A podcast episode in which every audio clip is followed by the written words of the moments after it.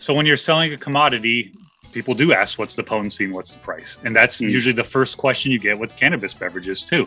So if I'm going to hold up a two milligram drink and it costs four dollars wholesale, um, then you're going to get immediate pushback from the retailer. So hey guys, welcome to the Wine, Whiskey, and Weed Show. This is your host Sid Patel. I'm here with Paulo Sobral. He's one of the you know uh, popular cannabis uh, beverage consultant, and I'm sure Paulo can brief us on you know his journey in cannabis. Paulo, thanks for taking the time out here. You know, why don't you just give a little context to our audience on you know how you started in cannabis and uh, what you're up to these days? Yeah, for sure. Um, so I started in cannabis in 2016 in the California market. It was still medical only back then.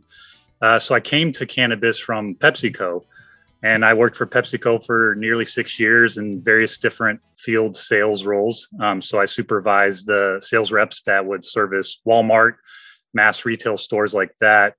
Uh, so I've seen um, people's passion for beverage brands that they mm-hmm. have an affinity towards. You know, you drop a pallet of Mountain Dew in Southwest Virginia on the first of the month, and that pallet gets wiped out quickly. You know, suspected people took baths in it. Um, so I had a CPG background. I know the strength of strong brands. And then I entered cannabis because I personally wasn't passionate about the products I was selling at PepsiCo. Uh, but at the same time, our retail partners didn't really care what my opinion was. They cared mm-hmm. about mm-hmm. what the customers walking in the door uh, were, were going to buy.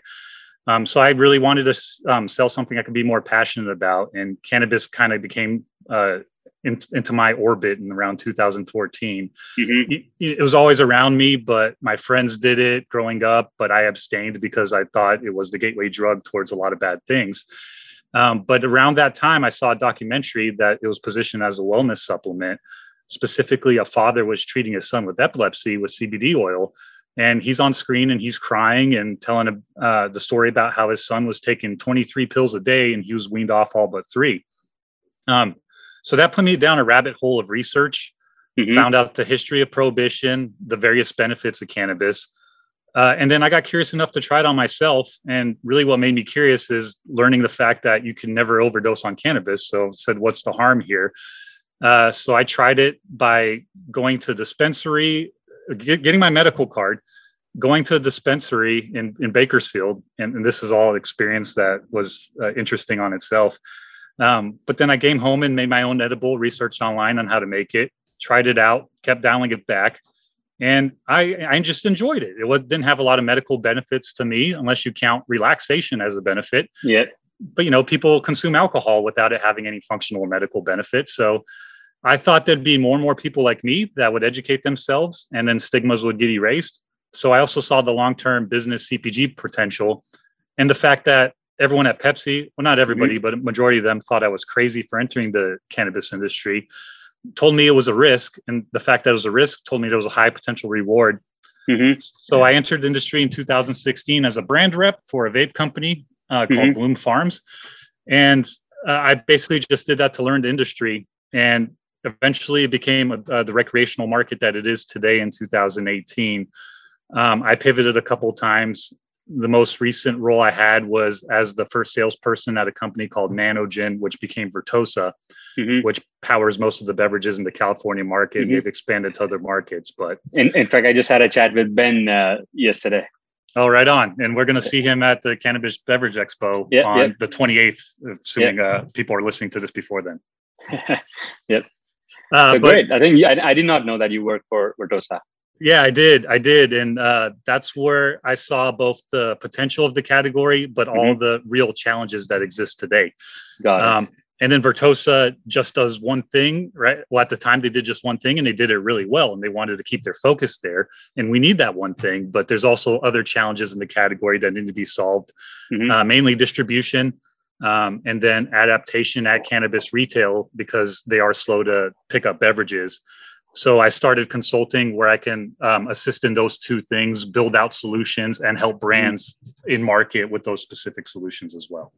Got it. So let, let's let's go there, right? What what kind of problems are you solving? You know, when you say solutions for the brands, I believe you know can be shelf placement or stacks placement uh, design, or you know getting getting a whole program for a dispensary at national level, or maybe you know at an independent level, right? So maybe just give us some examples of you know uh, what goes on in uh, everything you know from from the product once it's out, like distribution? Yeah, for sure. Um, really quickly, before it even gets made, it's hard just to find a reliable contract manufacturer that's willing mm. to work with THC beverages. Um, and that's because your traditional beverage co-packer does not have a license to process THC. Mm. So either they would have to open a separate facility, which is expensive for a small market, or uh, or they would either be consultants for somebody who opens a facility. And to date, um, most of the people who have open beverage facilities did not have an extensive beverage background. That is changing. We are getting more and more that we'll meet at the trade show it, itself. Mm-hmm. Um, so it's it's hard just to get your beverage first out there first. Now, um, a real story is my first client hired me in January of 2020, and they had a production run scheduled, but they still had yet to find a distributor in California that would be mm-hmm. willing to take their drinks. Mm-hmm. And there's a lot of reasons for that to distribute drinks, uh, cannabis drinks. You have to have a THC license. Mm-hmm. And traditionally, these distributors are used to moving an ounce of flower that literally weighs an ounce and generates $80 of wholesale revenue. Mm-hmm. So that's how they're set up. And you talk about a case of drinks that weighs 50 pounds and is 30 times the size and does uh, half the revenue of that one ounce of flower. Mm. Uh, and the sales still aren't there. That's a challenge. True. So this time last year, I struggled just to find distributors willing to carry beverage. Um, mm. So you couldn't even get your product delivered to a retailer by a licensed fulfillment partner uh, without uh, doing a lot of calls and, and selling the distributor first on the potential beverages because they just haven't done it before and they haven't seen the vision. Uh, and then when you get to retail, uh, you know, a lot of retailers don't have loading docks. Um, mm. They're in parts of town where it's even hard to get parking. Um, mm. The van delivering itself isn't optimized for drinks, so it can't make frequent deliveries to that retailer. So they're delivering a lot of drinks at once. There's not space in the back room. Um, and still, what's true today in California is a lot of people shopping to dispensaries ask two questions What's the potency and what's the price? Um, and then the retailer itself, they'll ask me, like, uh, why would somebody buy a low dose beverage when they can get a chocolate bar? Now, mm. you're in the beverage industry, you know why they would. Uh, I know why they would. We can talk about why they are. But there's still just slow adaptation, adaptation both from the distributor and the retail level. Mm. And neither have built out the infrastructure to support drinks and the sales still are only one to two percent of the category uh, overall mm. cannabis category. So it's kind of like the chicken and the egg. The sales need to get there for them to build out the infrastructure, but the infrastructure needs to be built out for the sales to get there. Yep, agree.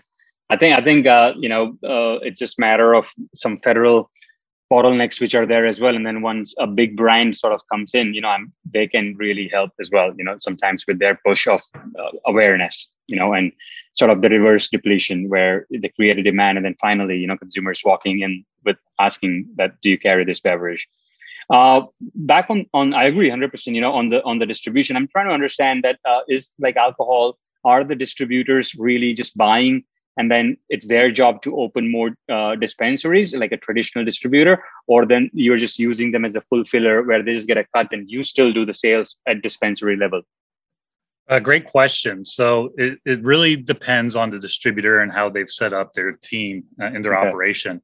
So the biggest distributor in California, I believe, is Nabis. Um, and they will tell you right now that they they count on the brands to do sales for you. So they're mm. they strictly view themselves as a logistics partner, and, and, and there's strength in that. If you can just count on your product getting from point A to point B, and the distributor to collect payment for you, that takes away a lot of um, headaches for the brand, so the brand can focus on sales and marketing. There are some third-party distribution companies and third-party sales agencies within California mm-hmm. that will tell you they'll they'll help you um, get into doors but uh, just from my different experiences with them is they all try really hard mm-hmm. but they're never going to sell and this, this is probably true of alcohol too they're never going to sell your your your product the way you can sell your product mm. So i would just look at them as supplemental support so really their strength is they already do have a relationship with the retailer so uh, i used to work at pepsi and we were a distributor and we did carry third party brands and the third party brands saw the value in Pepsi as a distribution company because we had retail relationships and retail Correct. clout. So we can introduce you to Mr. Retailer and we that way it'd be a joint sales effort where I introduce you to the retailer and you as the brand rep can really talk about the product. And then I can make sure whatever is discussed in that meeting, me being the distributor, gets executed on because I'm in that store once a week or twice a week or whatever the mm-hmm, mm-hmm. is. Nice. Uh, what's a good uh, sales uh, call to you? You know, like if you had to give a training to a sales rep, you know, uh, including a practical introduction. Hey, you know, I'm looking for a bud tender or I'm looking for a decision maker. Give me a real spiel, you know, on on what goes on and how you would coach someone. Yeah. So, um, so there's cannabis beverages are considered a niche product. Uh, a lot of cannabis sales reps today um, are used to selling commodities, and I, I don't mm. mean that with any negative connotation. But yeah, it's like how craft beer uh, you had to introduce, right? Right, right. So, so when you're selling a commodity, people do ask, "What's the potency and what's the price?" And that's mm. usually the first question you get with cannabis beverages too. So, if I'm going to hold up a two milligram drink and it costs four dollars wholesale, um, then you're going to get immediate pushback from the retailer. So I like to ask them questions that get them out of the thought process of cannabis. Because to me, a cannabis beverage is just a beverage with cannabis in it. We are forced to sell them into these channels because of regulations. Um, so how do we make the best of it and start to get that retailer to have the same frame of mind that I do? I say, hey, Mr. Retailer, so uh, so this beverage right here, it's it's this is CBD, but uh, this is uh, considered like a, a, a rum and coke. Mm-hmm. Um, so so when would you drink a rum and coke? Let's say it's um before you have a dinner or you're going to listen to jazz music. So I would ask them a question like, "Hey, do you ever go out to concerts?" And they say yes. What do you typically drink when you're there? And whatever their answer is, then that gets them in the frame of mind of thinking about beverages. Hmm. So if I'm selling a beverage that's meant to be drank at the beach, and I ask them what they drink when they're at the beach, and whatever fl- beverage they tell me has a similar flavor profile to the cannabis beverage I'm selling, then they're really starting to see who we're trying to target with that beverage. We're not trying mm. to talk somebody out of smoking or dabbing because they're still going to do that anyways. But every single person drinks liquid. Not everybody is going to smoke or dab. So if you can, if you are going to go to the beach, it's illegal to drink alcohol there, but now a low dose cannabis beverage might be more appealing. And that's exactly who we're trying to sell it to is the consumer mm. who is looking for a cannabis occasion in places where it, it's not socially acceptable to smoke. Or if you're at a party, you don't want to eat a gummy bear and then walk around with empty hands for two hours, right? You got to have that Agreed, yeah. between you and the other party guests to give you some confidence, I guess. True, true. Uh, what what are the objections that you've seen? You know, any uh, three or four that comes to mind? Obviously, one is like, hey, we don't do much of beverages, right? That that's the most common one I would expect. You know, the category is still new. But what are some other things like I don't have space? You know, I don't have money you know we so our budgets are done for the month so just uh, give us some three or four and then give us an answers on how you uh, you know uh, handle them well the, first of all um, in california specifically the retail industry is struggling a lot. Um, so what we're seeing is a lot of retailers are starting to consolidate. So Meaning we're seeing the, the, the sales are slow is that why they're struggling? Like consumers are not uh, buying uh, well, so they do have real competition from the unlicensed market. So, uh, whatever, uh, like depending illegal market, is it? Correct. Yeah. Okay. And and like in LA, you you literally don't know what's legal and illegal just from walking around on the street, and they might be side by side with each other. It's a real mess. Hmm. Oh. So that that's putting a, a constraint on the top line revenue of a retailer. But when you get to the bottom line, they're taxed each and every way. They have frequent employee turnover. Uh, and I'm not going to name who it is, but I was talking to a major retailer in, in California, actually talking to one of their investors, and they uh, restricted their buyers from doing any buying for a period of five to six weeks because, for whatever reason, the store was running out of stock of products that that dispensary owned and were in distribution. So there's a lot of challenges in running cannabis retail. I'm saying all that to say that if you're a brand and you're going into a retailer that's on the verge of insolvency or mm. the manager just quit three days ago, it's going to be tough to sell on your product no matter what. In fact, so, you should not. Yeah. Exactly. So in that scenario, I say it's probably not a, honestly a good use of your resources, meaning your time and money. So, but there are, I have a good list of 20 to 50 retailers that already get beverage and are selling beverage. Um, so those are the ones I target, especially if you're a nascent brand or your budget is limited. Uh, so you want to work with somebody who already knows who those retailers are, or you just do your own homework. Mm-hmm. And the way you do your homework is does the dispensary have a cooler already on the showroom floor? Yes. Is there a lot of drinks in there, meaning a lot of variety of drinks, mm-hmm. not just two or three types of drinks? Because as you know, Sid, you go into a convenience store, there's like 300, 400 SKUs in a tiny room, right? Yeah. Uh, so make sure the retail already gets beverage. I don't I don't invest my time in talking retailers into beverage that don't see it and don't see the beverage consumer. not because I'm not passionate about it, but only because I'm one person. So, common objection you get is space. Um, so, if it's space, unfortunately, you're probably going to have to displace a beverage in the cooler already. So, just ask them how all the beverages are performing, and you're likely to find one that the retailer says is a slow mover and they're not getting support from the brand. So, Got that it. is your opportunity to come in and give them support, and support is going to be a unique question delivered by the retailer. Um, the other common one you'll get is there's a lot of retailers in California that have been around 10, 20 years. Um, so they started as a medical only facility. So mm-hmm. they're used to people going in there that have real medical needs for cannabis. So I'm saying that all to say it's a very heavy user walking in there. So uh, usually when I talk to those retailers, they'll tell me their customers are only interested in high potency products at low prices. But you look around, I'm going to see a zero milligram drink somewhere in that in that store or I'll ask the person who's the buyer themselves, like, what type of drinks do you drink? Hmm. And if they drink kombucha, it's they're probably paying anywhere from four to six dollars for a kombucha that has zero milligrams of THC in there. And why am I asking that? It, it's to start again the frame of mind that these are beverages first and foremost with cannabis in it. So, so, so it's either space or they they think sales are going to be slow. Hmm. Uh, and it's up to you to give them a lot of support to to make sure that the sales are going to be where they are, where you expect them to be.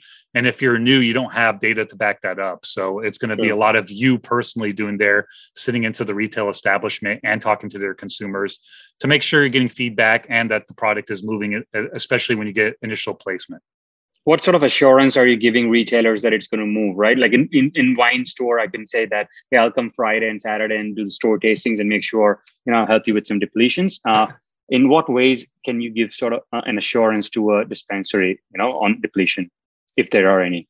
Yeah so there's uh it depends on the dispensary and the local municipality. But mm-hmm. in, in like palm springs for example we can make cannabis cocktails on site in a lot of dispensaries there. Mm-hmm. And, and for brands I've represented, um, we've had a lot of success uh, with us sending. Uh, I, I, have some people that have converted to selling cannabis drinks from the traditional alcohol industry mm-hmm. that are premium mixologists. So if I send somebody there and they're making cannabis cocktails, nobody goes up to them and says, "What's the potency in this?" They just mm. want to enjoy a cocktail because nobody asks what the ABV is in the cocktail, right? Yeah. Um, so if we can make cocktails on site, then I can sell a product all day. Now, if you walk into a dispensary and it's set up like an Apple store. Mm. Uh, hmm. where everything is behind jewelry cases, you can't touch the merchandise. They don't have a cooler on the floor, and the product just lives on the iPad as a digital image. Then, honestly, the only way I am going to get sales is probably through heavy promotions and discounting. So if you give them the, dispensary that assurance, then they can do uh, co-promotion on social media or however they currently market their specials. So, so the two easiest ways is for you to make cocktails on site, which is my favorite way to do it, uh, or heavy discounting and promotions. Got it. And uh, you know, when a dispensary says, "Hey, you you know, Paulo, your product's not moving; it's it's a slow mover," you know, uh, how do you sort of uh, analyze that and you know I, I, guess you, you would be doing the same thing that right? Like hey dispensary can i just get into some promotion and get it going for you? Uh, but are there cases where you know retailers uh, say and then are payments related to that performance? Or if there are terms like in alcohol where 30 days they have to pay you you know or it's just like purely your term my term and let's see how the booze goes? Yeah so uh, a lot of times if you're a new product they'll pretty much demand terms um, I've seen them ask for as many as 90 day terms. Hmm. And right now, it's it's the reality that retailers in California specifically, well, all over, because we are limiting the number of licenses we give out. They hold a lot of power. So hmm. basically, if you're a new brand and they ask for terms, do you want to get into the store? You have to meet the terms. Um, so I, have given um, guarantees in the past where after 90 days, uh, if the product still isn't moved, I'll just buy back the inventory myself.